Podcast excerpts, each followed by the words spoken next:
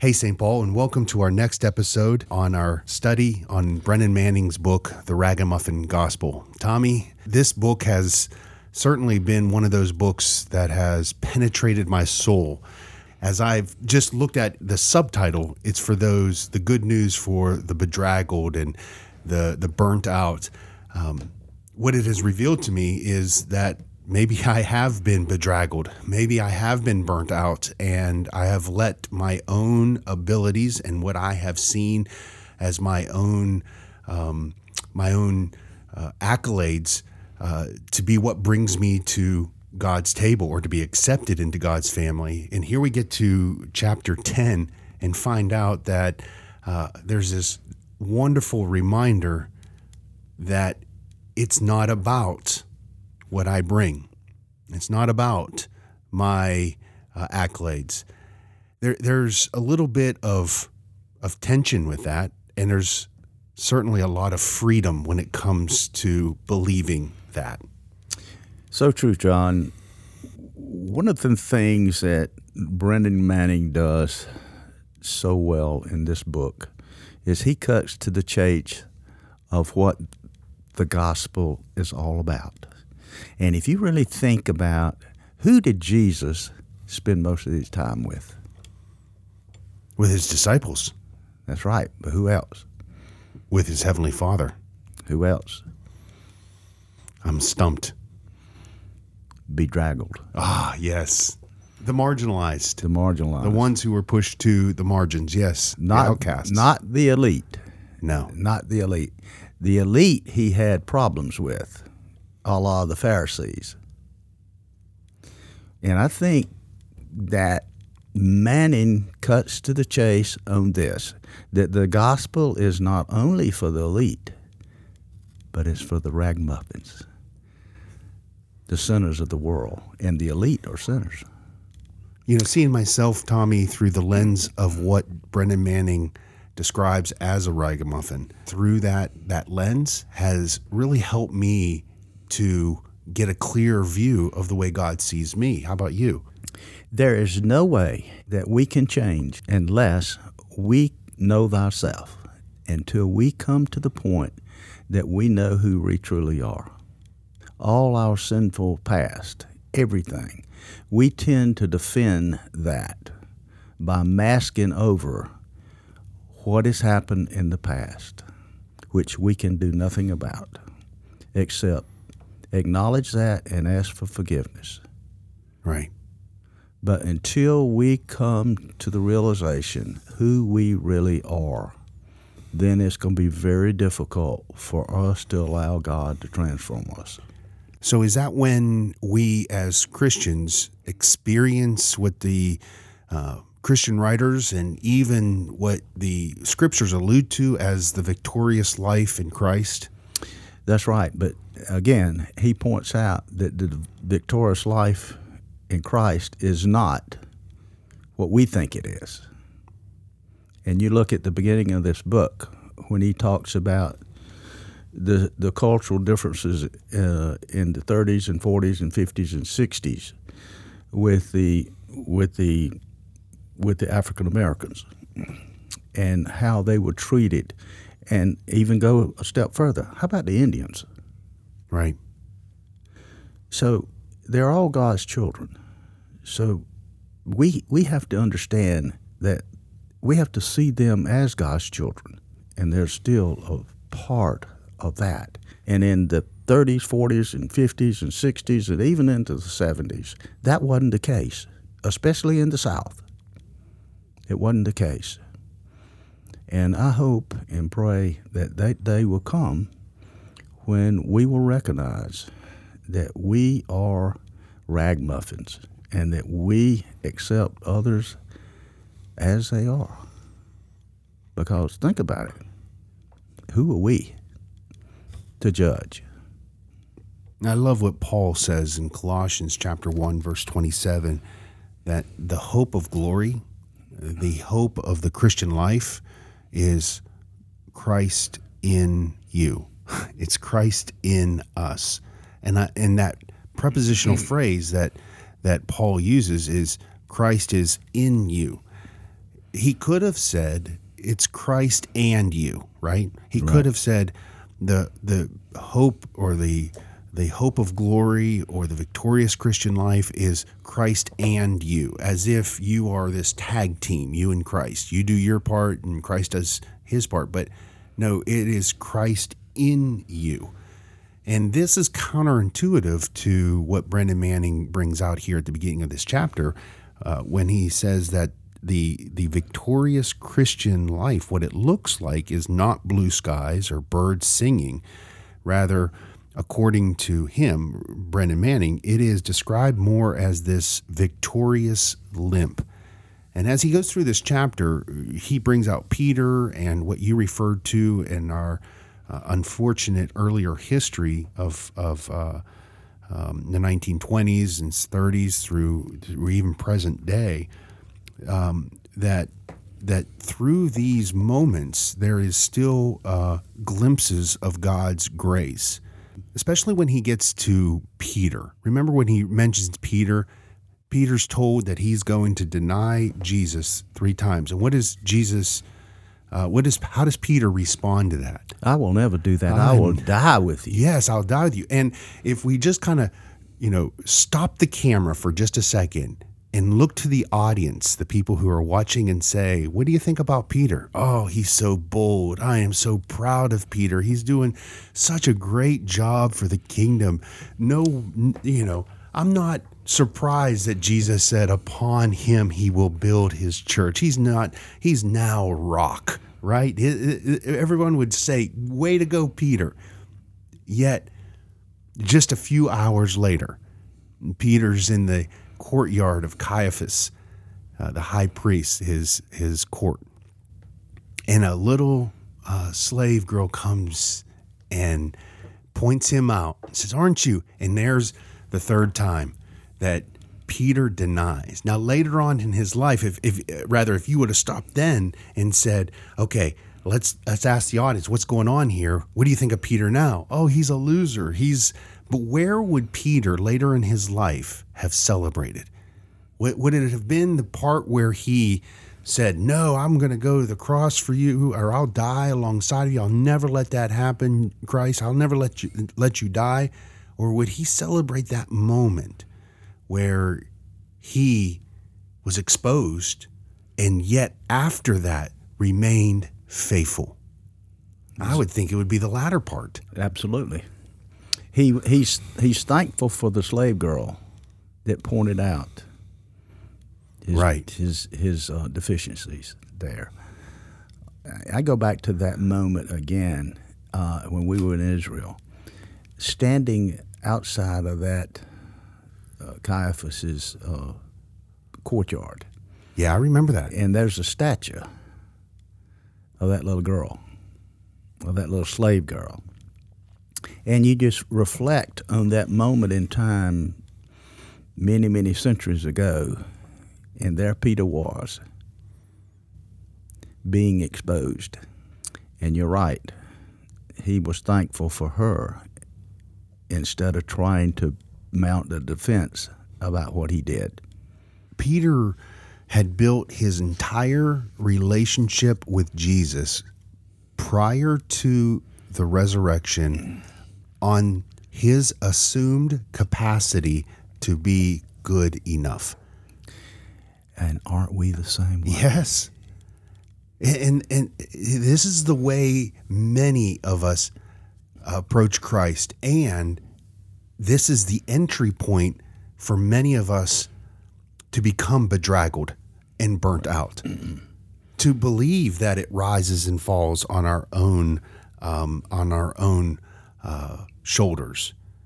See, Peter had built his that whole relationship, and and the problem in Peter's mind, according to Brennan, and I love this, is that he believed that his relationship was dependent on his consistency in producing uh, the qualities that he and that he thought he had earned or had to earn uh, for himself the Lord's approval. And what better way? What better way to uh, to live in your own dependencies or believe in your own abilities and to believe that you have to earn God's approval than to say with your mouth, "Never will I go." Uh, deny you. I will go to the cross. And this is what many of us do. Th- This is, we project into um, our relationship with God our own measured uh, standard of acceptance. We, we, we think that God has is waiting for us to to be something or fulfill some prere- prerequisites before he actually accepts us. And that's so backwards. Where do we get that? Wh- wh- where do we get that notion in our in our lives? Children grow up thinking that they have to earn their parents' love. I, I, don't I don't understand that. John, he mentions also that uh, we try to live so that he will love us instead of living because he has already loved us. How transformational would that be, Tommy? I Wow. mean, just for the just for the next couple days, if those if, if the two of us around this table and those who are listening to us, no matter where they are, what transformation would happen if we just leaned into that? That um, not trying to get God to love us, but to live in the reality that God is already that Christ already loves us. Absolutely, and that that to me is uh, the the age old question of acceptance. Renew your mind, accept the grace of God. Don't water down the grace of God, because no matter what we do, what matter what what we have done or will do, grace is paramount to that. And that's a gift and that's an offering from God. And we need to stop living just like you said. We need to to come to some realization that we must live according to the grace of God and live with a mindset that we're forgiven. It's already been paid for. We don't have to do anything. Just accept it and believe and enjoy life. Throughout Scripture, what does the Bible say? Rejoice. Live in joy.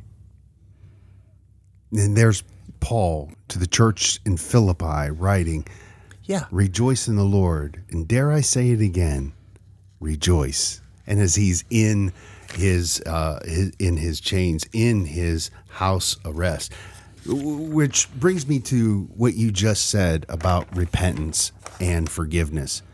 He writes here, and I and I I've ha- I have this double underlined, highlighted several different ways, because this really caused me caused me to stop.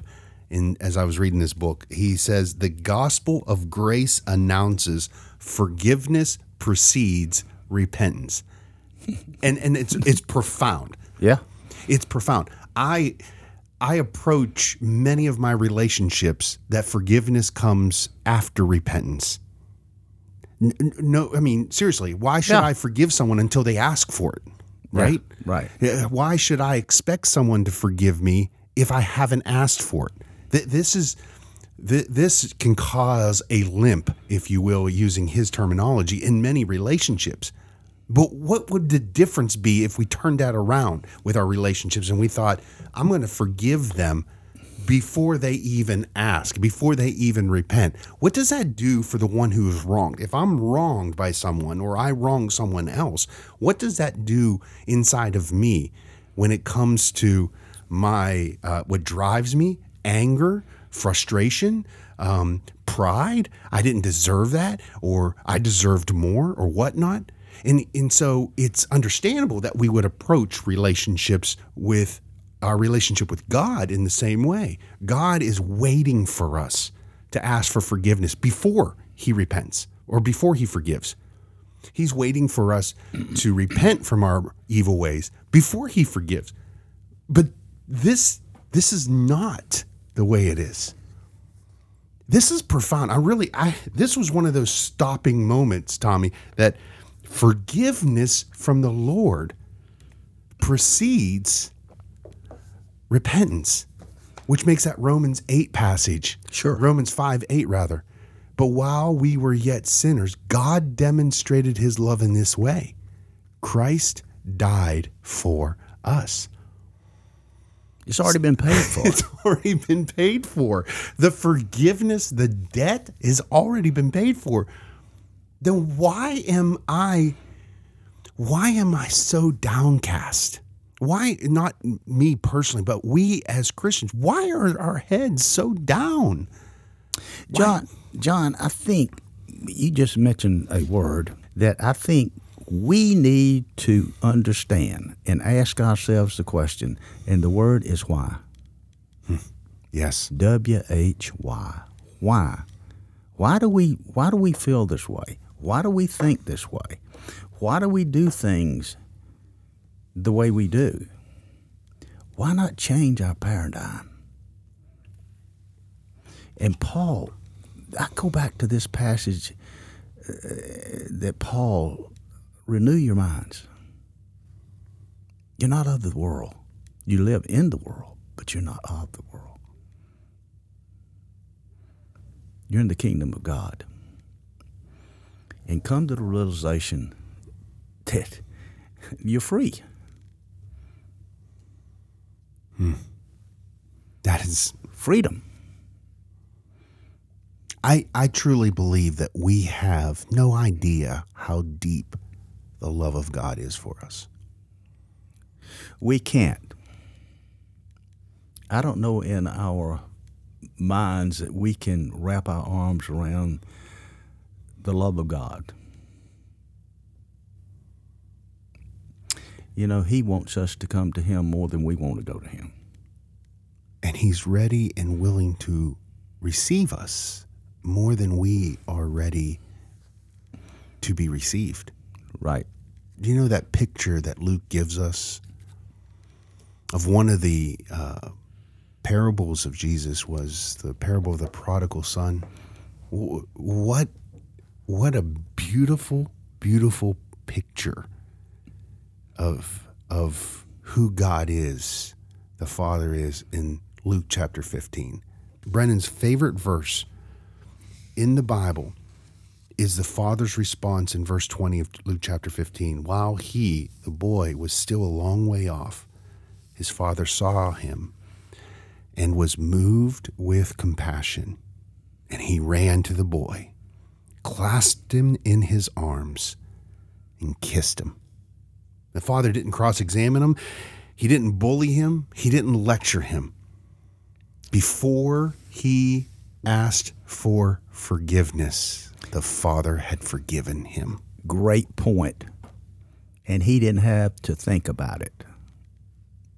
Although the boy rehearsed what he would say, the boy had a speech. The prodigal son had a speech.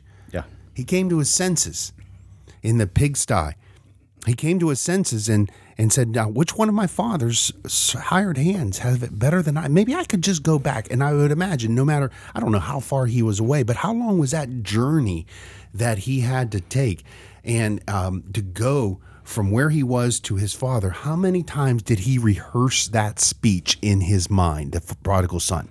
And while he was yet still a far way off, the father comes and runs to him, clasps him, and the boy does not get a word in edgewise, never speaks one word of that rehearsed speech. Never. Never.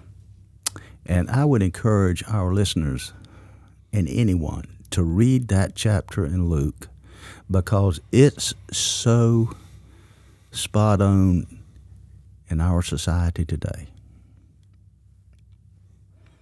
We have so many problems in society with especially young young people leaving home doing things that they shouldn't do. And so many times we try to rescue them not with open arms, but with conditions. And that's the significance of love to accept one just like they are, as God does us. I dare to say, Tommy, that forgiveness had hmm. not happened if it's conditional. Exactly. So, what say you, those who are listening? It seems to me that throughout this chapter, what I see is that the victorious Christian life is embraced, is enveloped, is sourced at the cross and the resurrection. That forgiveness had all has already taken place. And now to complete that beautiful relationship that God wants, repentance. Repentance, not in the sense that I have to manipulate God, that there are pre- prerequisites, but that uh, that that we're encouraged to approach the Father who already has His eyes looking down the road for you. I guess you could say, Tommy, that God just wants us to show up. And while still a ways away, the image that Luke 15 gives us is that our Heavenly Father runs to meet us, falls on our neck, and kisses us. And even if we don't come back because we could, even if we come back because we couldn't make it on our own, God still welcomes us. He doesn't need an explanation. What he's what he's excited about is that we just showed up. So what's what's the delay? A good good question. I think we all have to answer a lot of questions about ourselves. And that brings me to the point of the little word why. Why do we do the things we do? Why do we uh, fill our lives with business? Why not take the time to get to the blueprint of life, which is the Bible, in chapter 15 of Luke. Just, just read that chapter and meditate on it and think about what that really means. The implications are astounding. That's our prayer for those who are listening, Tommy. Is that right? Exactly. And we thank you for joining us today um, and continue to pray for us as we uh, hold those of you who are listening. Um, uh, in our hearts and our prayers. Feel free to reach out to us uh, by email, and um, you can do that by emailing podcast at spumccolumbus.com. Tommy and I would love to hear from you. Now may the grace of God and the love of our Lord Jesus Christ and the fellowship of the Holy Spirit be with you all. Amen.